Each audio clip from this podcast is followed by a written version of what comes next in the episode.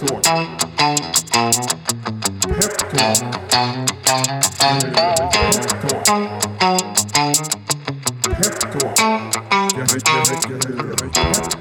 Då säger vi varmt välkomna till ännu ett eh, avsnitt av eh, podden Peptalk. Det här är det andra vi spelar in idag den 4 mars. Eh, och vi spelar in igen nu på, på Peppins kontor i härliga Sickla. Eh, har ni inte lyssnat på det första avsnittet som vi spelat in idag så kan jag rekommendera det. Det är med vår eh, vän Carl-Johan Högbom som berättar om våra eh, nya handelsregler nu när vi utvecklar handeln. Eh, men det här avsnittet så är jag med mig återigen då vår VD Julia Rysner. Varmt välkommen. Tack så mycket. Eh, och jag är ju väldigt biased i ett sånt här samtal men jag ska försöka sitta här och grilla dig på vår delårsrapport som har kommit ut. Eh, Som vi publicerar idag måndag den fjärde. Ja. Ehm, och, eh, men jag tänkte här att vi, eh, vi ska inte göra någon jättelång introduktion heller för jag har ju haft dig i podden två gånger tidigare. Eh, ett långt avsnitt där man kan få lära känna eh, Julia och Peppins mycket mer och sen finns det ett avsnitt eh, där Julia kommenterar vår Q3-rapport. Ehm, så att jag tänker helt enkelt att vi eh, dyker rakt in på, eh, på den här Q4-rapporten då som, eh, som Pepin släpper idag. Hur vill du sammanfatta 2018 Julia? Um det var slitsamt. Vad betyder det? ja, men det ska väl vara slitsamt när man försöker göra nya och revolutionerande saker. Vi ska ju demokratisera finansbranschen. Det kan ju inte vara lätt. Nej, Nej, och det är det ju inte. Nej det är inte lätt. Men eh, det var ett kul år. Det hände mycket. Vi hjälpte många bolag och eh, vi eh, tog en hel del strategiska kliv.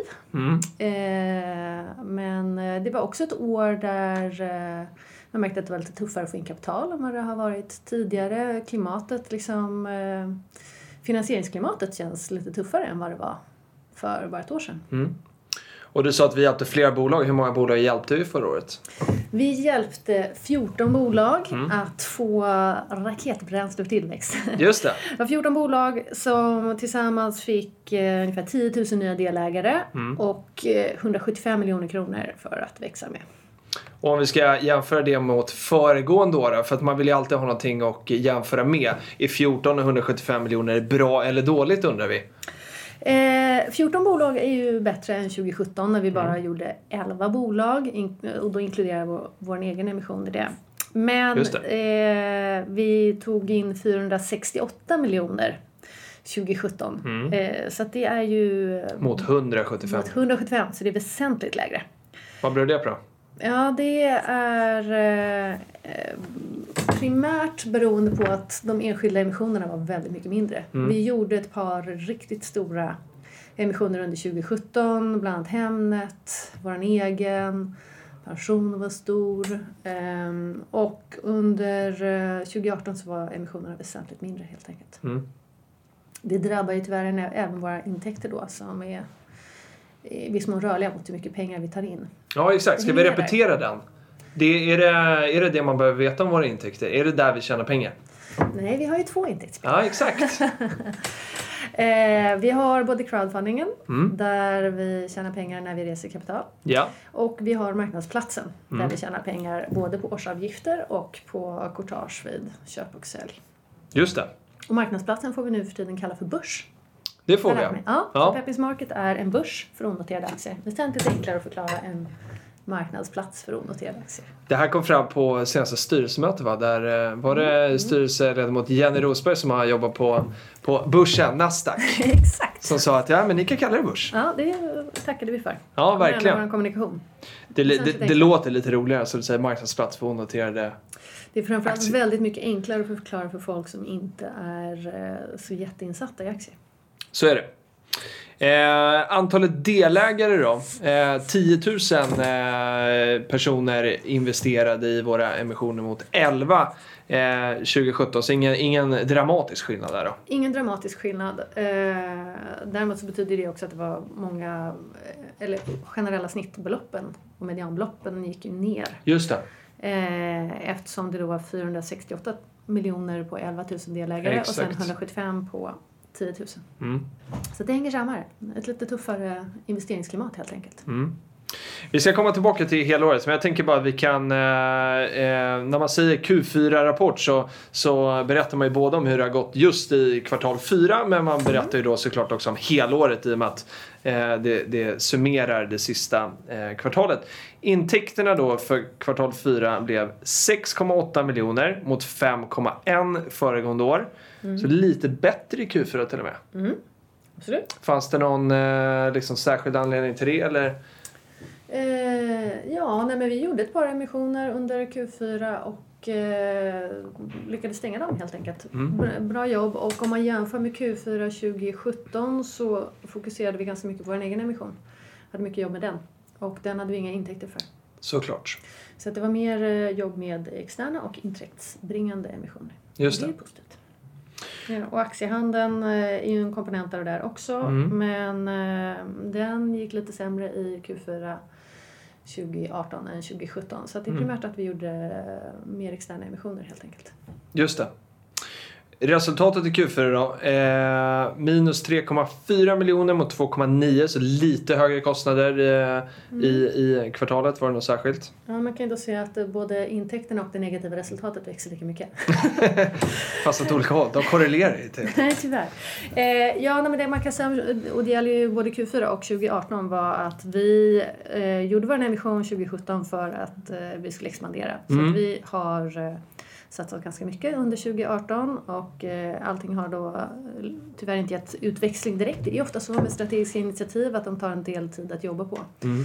Så att under hela året och likväl som Q4 så var vi lite mer personal. Eh, vi har jobbat en del med tekniken. Vi gjorde ganska mycket mer marknadsföring för oss själva för att växa Peppin som, som bolag Mm. än vad vi har gjort tidigare. Mm. Och eh, därmed så var det mer kostnader helt enkelt i sista kvartalet. Och det ser vi då också om vi går in på helåret. För då kan vi läsa i eh, den här rapporten att resultatet för helåret då eh, 2018 blev minus 20,1 miljoner i koncernen eh, mot då 7,8 eh, för året innan. Men då intäkterna minskade eh, bara om man säger så då. Eh, det är inte lika, inte lika mycket som resultatet. Men med 5% då eh, till 21,8 mot 22,9. Men eh, du gillar inte när jag säger att de bara minskade för vi vill ju inte minska intäkterna. Nej, vi ska ju vara ett tillväxtbolag. eh, vad, ja, men utveckla.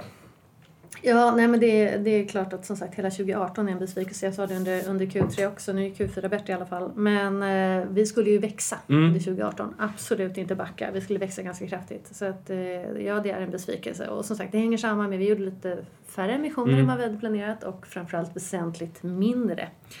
Eh, och sen anledningen då till att eh, vi backar så mycket resultatmässigt är att vi la ganska mycket pengar på de här strategiska satsningarna. Just det. Eh, så nu får vi eh, komma upp till bevis nu och visa att vi klarar av att leverera och Mm. vi jobbar mycket hela tiden såklart med det. Både att förbättra våra processer och allt vi gör Mm. och eh, se till att vi gör fler emissioner i år helt enkelt och får mer liv i marknadsplatsen. Du är ju duktig på eh, att, eh, att säga att det vi håller på med här, eh, bara lite in, inblick från hur det är på insidan av Peppins, Mm. att, att vi håller på med ett maratonlopp. Eh, och det, det är liksom ingen sprint. Hur, ja, men hur, hur, hur viktigt är den då liksom, ja, men när, när en sån här rapport kommer och så vet man att vi håller på med ett maratonlopp. Men hur viktigt är de här liksom, för dig som VD och känna att även liksom, de kortsiktiga resultaten sitter? För vi har ju inte bara maratonmål, vi har ju också lite, lite sprintmål. Ja, ja, naturligtvis har vi det. Nej, men det är klart att det, det är... Man försöker alltid hålla någon slags balans i långsiktighet och kortsiktighet. Man måste både klara av att bygga långsiktigt för framtiden och man måste samtidigt klara av att eh, leverera här och nu. Och vi är en ganska liten organisation. Mm.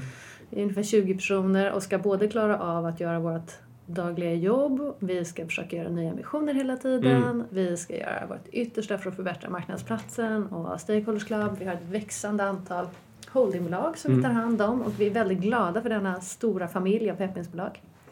Och samtidigt med det så ska vi försöka utveckla våra nya produkter. Så det, är, eh, ja, det är någonting vi jobbar med hela tiden helt enkelt. Balansen. Balansen. Mm. Men det är eh, någonstans så, precis som jag hörde eh, Per Håkan eh, VD på, på investmentbolaget Spiltan sa i en podd här att Peppins-modellen bygger på att man ska liksom, ja, men, sprida sina risker i många bolag och liksom vara långsiktig. Och det eh, blir väl, gör sig väl väldigt bra påmint här också att eh, saker och ting händer väldigt sällan på Eh, på kort tid. Det märker vi med de bolagen vi crowdfundar också är att, att eh, det tar en stund för dem att, att nå dit som, som de önskar.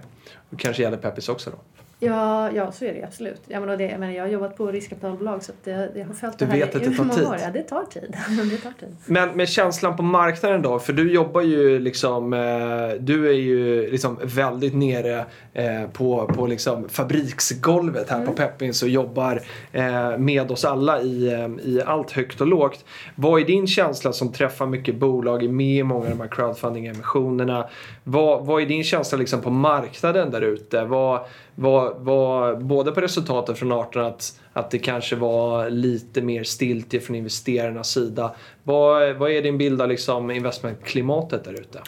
Jag tror egentligen att vi eh, befinner oss i ett ganska normalt investeringsklimat just nu. Jag tror Mm. att de senaste åren har varit lite upptrissade. Mm. Eh, och det här har man ju egentligen inte så mycket från bolagen vi pratar med för de gör ju normalt sett sin första emission eller kanske i alla fall första stora. Så att, eh, de är kanske inte så vana men jag tycker primärt när man pratar med andra människor i finansbranschen att eh, alla, alla kan nog stå bakom, även om det är jobbigt det, att det har varit en ganska enkel marknad i ett par år där det har Ja. funnits väldigt mycket riskvilligt kapital. Eh, och det vi befinner oss nu är nog mer en normal situation. Ja. Där eh, den allmänna riskaptiten, det här menar jag allt, liksom, inte, inte bara aktier och framförallt inte bara onoterade aktier Nej. utan alla former av, av investeringar är, har återgått lite mer till det normala. Mm. Och för på bolagssidan då, vi har ju liksom, Peppers har ju två kunder. Vi har ju både investerarna eh, och sen har vi, har vi de här bolagen.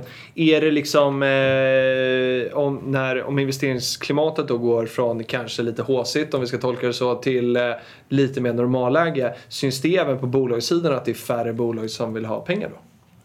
Nej, det tror jag inte. Det är nog ungefär lika många bolag som behöver kapital för det. Lyckligtvis så finns det ju massor av entusiastiska och drivna entreprenörer Mm. och ledningar för olika bolag. Som, så jag har inte sett någon statistik över det, men det känns som att bolag finns det absolut. Eh, alltså jag tänkte jag har inte sett någon starta bolagsstatistik, men Nej, nu jobbar vi ju men om dessutom vi bara tittar på vårt eget, vårt eget dealflow som man kallar det. Eh, bolaget Mm. som, eh, som kommer hit och vill ha pengar och som vi utvärderar då för om vi ska göra en crowdfunding-emission. Mm. Min känsla, nu jobbar ju inte jag närmast det här på Peppis, men min känsla är ju inte att det är färre. Vad är din bild? Nej, nej, absolut inte. Nej, det är, jag skulle säga att det är ganska konstant. Så att det finns alltid eh, bolag som, som vill framåt och eh, vill växa. Det är ju underbart. Ja, verkligen. Ehm, om vi tittar på aktiehandeln då, du var ju lite inne på den, men eh, om vi summerar aktiehandeln då under, under 2018 så, så omsattes det aktier då för 132,9 miljoner eh, mot 172,2 förra året. Eh, om du ska försöka på en analys av, eh, eh, av det här, vad, vad handlar det om? Ja, men det är väl egentligen två anledningar till det där. Den ena är ju att vi försöker driva så mycket handel som möjligt till ehm, Ja, förlåt, det var inte volymen, utan volymen handlar förresten primärt om... Det, vi gjorde ett antal stora strategiska transaktioner. Det var några strukturaffärer eh, som skedde under 2017 och därmed lite större volym. Eh, sen om man jackar det samman med eh, våran, eh, våra intäkter i relation till aktiehandel. Det. Där finns det en annan anledning också. Och det är ju att vi jobbar ganska aktivt på att driva så mycket handel som möjligt till våra ordinarie handelstillfällen. Ja, Som då i grunden är en gång i månaden. Eh, förutom för de crowdfundade bolagen är det ofta bara en gång i kvartalet. Men Mm. vi försöker driva så mycket eh, av handel som möjligt till dem. Och där är det lägre courtage. Mm. Eh, och anledningen till att vi gör det är att vi, det, blir, det blir bättre för kunderna. Det är bättre likviditet, eh, lägre courtage. Att vi vill att vi försöker driva handeln dit. Så det, det eh, kostar oss lite grann på courtagesidan men det gynnar kunderna vilket vi tror är viktigast och långsiktigast. verkligen. Och, och skalbart också någonstans. För att det finns ju en handpåläggning i... Vi tar ju mer betalt för att vi, vi gör en service däremellan också. Ja, ja liksom visst, det är mycket mer jobb emellan. Absolut. Exakt. Jag tänkte också att vi, eh, man kan ju läsa då eh, i den här rapporten att vi har likvida medel, eller kassa som det heter på svenska, eh, på 92,1 miljoner. Eh, lite lägre än de 110 vi hade året innan men så då kom från, från vår egen emission. Vad ska vi göra med de här pengarna framåt? Det är ju inte lite pengar. Nej, det är ju väldigt mycket pengar. Ja, men Vi ska göra flera saker såklart. Vårt övergripande syfte är att vi ska hjälpa alla goda affärsidéer att få liv och att frodas. Så att i grunden så ska vi jobba intensivt med att förbättra, skala upp, eh, få bättre volym i crowdfundingverksamheten. Se till att vi hjälper så många goda idéer, entreprenörer och bolag som möjligt att få tillväxtkraft via crowdfunding. Och ehm, tillsammans med det så jobbar vi såklart också med eh, handelsplatsen. Vi ser att det finns ganska, väldigt mycket potential att eh, göra mera där. Vi gör små förändringar just nu eh, nästan varje månad. Jag förstår att det var därför du och Carl-Johan spelade in nya handelsregler. Exakt, för de stämmer. uppdateras titt som tätt för att vi, vi eh, försöker förbättra den och göra den så bra det bara går. Och eh, vi har ju även ansökt om MTF-tillstånd apropå kostnader för förra året så det är ganska dyrt både hos FI och eh, advokatkostnader och mycket intern tid såklart som har gått åt till detta. Men eh, så börsen ska utvecklas och bli eh, bättre och vi tar både små steg eh, kortsiktigt och vi jobbar på MTFen långsiktigt. Sen eh, har vi vår Stakeholders Club. Den har vi också gjort en ganska ordentlig nylansering faktiskt idag. Mm. Den live. Yes. ja, legat på test eh, för alla bolag under, eh, eller för några bolag under en period och nu alla, har alla bolag fått en ordentligt uppdaterad version av Stakeholders Club. Men vi har mycket mer planer än så för det. Ja, verkligen. Vi kan, vi kan ju avslöja så här, vi gillar att vara transparenta. Vi kan ju säga att internt har vi kallat det här för plåstret. Ja. Eh, och, och så sa jag till dig precis att, att, att vi måste sluta använda det där. För att det är, liksom, det är förminskande till hur, hur faktiskt bra den här upplyftningen är. Men det kallas ju plåstret för vi jobbar ju på mycket mer. Vi jobbar mycket mer och framförallt mycket mer crowdsourcing-verktyg. Vi, Mm. ju crowdsourcing eh, kommer vi ifrån. Men nu kan man också handla aktierna i Stakeholder Club. Så det kan man kunna göra på onsdag och resten av veckan när det är handel. Så det är kul. Eh, Och med Och- nästa vecka menar du den här veckan? Ja, i och för sig. Det är nästa vecka också. Det är till och med Ja. måndag. Så det är både Ja. den här och nästa. Stämmer. Bra. Man är så ivrig för att det börjar nu på onsdag. Så att det är då man, Ja, eh, man tänker till den här. exakt. Ja. Ja, men och sen eh, har vi ju under eh, en ganska lång tid nu, vi fortsätter med det, eh, utvärderat eventuell internationell expansion. Just det. Men det, det är ett stort beslut så att vi är inte riktigt redo vi, vi har helt enkelt inte fattat beslut än utan Nej. vi håller fortfarande på med en förstudie och hoppas kunna fatta beslut om huruvida vi ska gå, gå vidare med det eller inte. Mm. Eh, och sen slutligen kan man säga att men, om man liksom sammanfattar det här så ser vi att vi har en position där vi sitter på en fantastisk teknik. Eh, inte bara en teknik utan en liksom, process och en metod som vi har utvecklat för att resa kapital digitalt och effektivt. Där vi nu har passerat en bra bit förbi 900 miljoner och 30 000 investerare till över 30 bolag. Eh, så den här, eh, vi jobbar hela tiden på att, på att utveckla den kärnan såklart men också se hur vi kan bjuda in andra i den här modellen. Vi är en marknadsplats och vill nyttja det på bästa sätt. Eh, så att vi kollar också på lite olika former av partnerskap för att se hur vi tillsammans kan växa mer Just det. och fortare helt enkelt. Mycket spännande. Mm. Jag tänkte också, eh, vill vi nämna någonting om eh, Eh, för nu, nu är vi i och för sig inne på 2019 men, men vi gjorde ju en, en exit eh, här eh, Mm. under Q1 Ehm, och, eh, och, och där blev det lite aktuellt att de här optionerna som vi har i bolagen eh, att vi sålde en sån och tjänade lite Mm. pengar på dem. Eh, det är ju lite skillnad också i redovisningen nu på, Ja. på den här kvartalsrapporten hur vi redovisar det. Ja. Ska vi bara dra lite kort det här optioner, hur funkar det, Mm. hur, ska man, hur ska man tolka det här? Ja men absolut. Ja, men, eh, vi, när vi gör en crowdfunding-emission så tar vi också som en liten del av vårt arvode en, emission, eller förlåt, en option i respektive bolag. En köpoption där vi vid ett senare tillfälle får köpa eh, aktier till ett högre pris än vad alla investerar till. Eh, och eh, Ja, de här optionerna har, de är ganska svårvärderade i sådana här tillväxtbolag och eh, hittills har de bara varit upptagna till anskaffningskostnad. Men det är en förändring nu i och med den här bokslutskommunikén så vi gör det först på Q4-basis. Därför kunde vi inte heller göra någon jämförelse mellan kvartalen. Nej. Eh, men där vi då har upptagit dem till eh, det är ingen som ser om jag sitter, jag sitter Nej. och tecken i en podd. Men, Det är bra att man Eh, säger. Men de är, de är upptagna till ett beräknat värde som är beräknat enligt Black Scholes. Mm. För det är den optionsvärderingsmetod som finns att tillgå helt enkelt. Eh, så nu är de eh, värderade och eh, vi kommer då omvärdera dem varje kvartal. Och den värderingen, omvärderingen görs över resultaträkningen och nya, post, eller liksom nya optioner tas upp över resultaträkningen och Mm. så blir det justering i balansen baserat på detta. Mm. Så därför så är del av vår omsättning nu för helåret också optionsintäkter helt enkelt. Men för att relatera detta då till eh, United Spaces, Mm. den kommer ju då redovisas på nästa kvartal. Så i och med försäljningen av United Spaces, som vi är oerhört glada över, glada för att det blev så bra för bolaget, Verkligen. Castellum är en fantastisk köpare av detta coworkingbolag. Jag tror att de eh, kommer att ha en eh, lycklig framtid tillsammans där eh, man får en kapitalstark ägare med tillgång till många attraktiva platser. Vi är också glada för alla som investerade som faktiskt gör mer än 100% avkastning. Exakt. Och vi är glada för vår egen del, Mm. för att vår option blev värd pengar. Och netto efter både transaktionskostnader och då också med avdrag för det värde den precis var upptagen till i, i eh, balansen så gör vi ett resultat på 2 miljoner. Just det. Vi sålde den för drygt 2,2 men den hade ett, då, ett anskaffningsvärde i, i utgående balans för Q4 på 200 000 ungefär. Just det.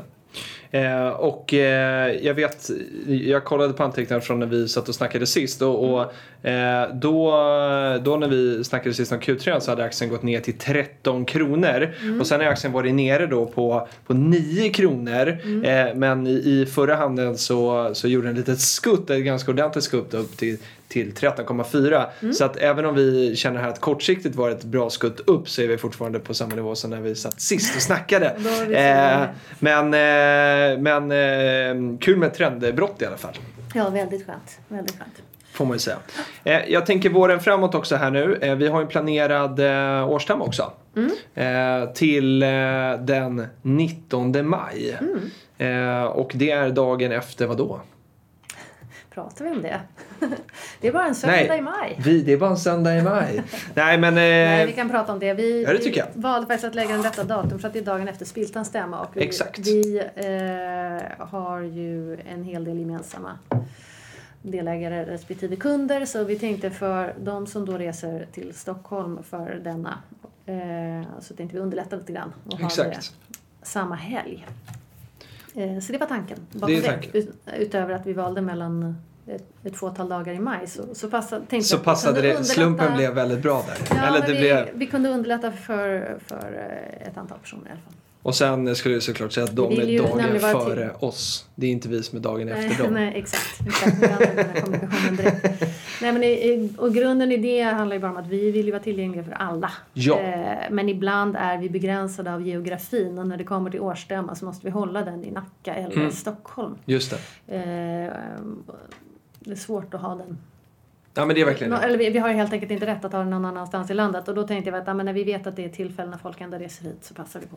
Ja, jag tycker det är alldeles utmärkt. Och det är, eh, varför det är kul att lyfta Spiltan är att de har ju framgångsrikt gjort det här under en helg som någon mot eh, demonstration till att eh, alla väljer att lägga det här på vardagar när vanligt folk jobbar. Eh, för att man inte vill att delägare ska kunna komma på stämmorna. Så att, eh, och vi vill ju gärna ha folk dit, så det är det vi pushar för. För där kommer ju du eh, under stämman också stå och köra vd-anförande och berätta om året som har varit och sådär. Absolut. Och vi kommer ju också förhoppningsvis, eller vi kommer hålla årsstämma i alla holdingbolagen. Precis. Vi kommer förhoppningsvis ha många bolag där också. Yes. Och vi fick kritik förra året för att folk tyckte att det var för svårt att hitta till anmälan till eh, bolagsstämmorna. Då ska vi göra det supertydligt i år. Ja, det är verkligen. Vi, eh, det var ju, vi vill ju att folk ska komma. Ja, verkligen. Det är, det är, det är lite grunden. Och det, bolagen vill ju det också. Bolagen Ja. vill ju träffa sina delägare och sådär.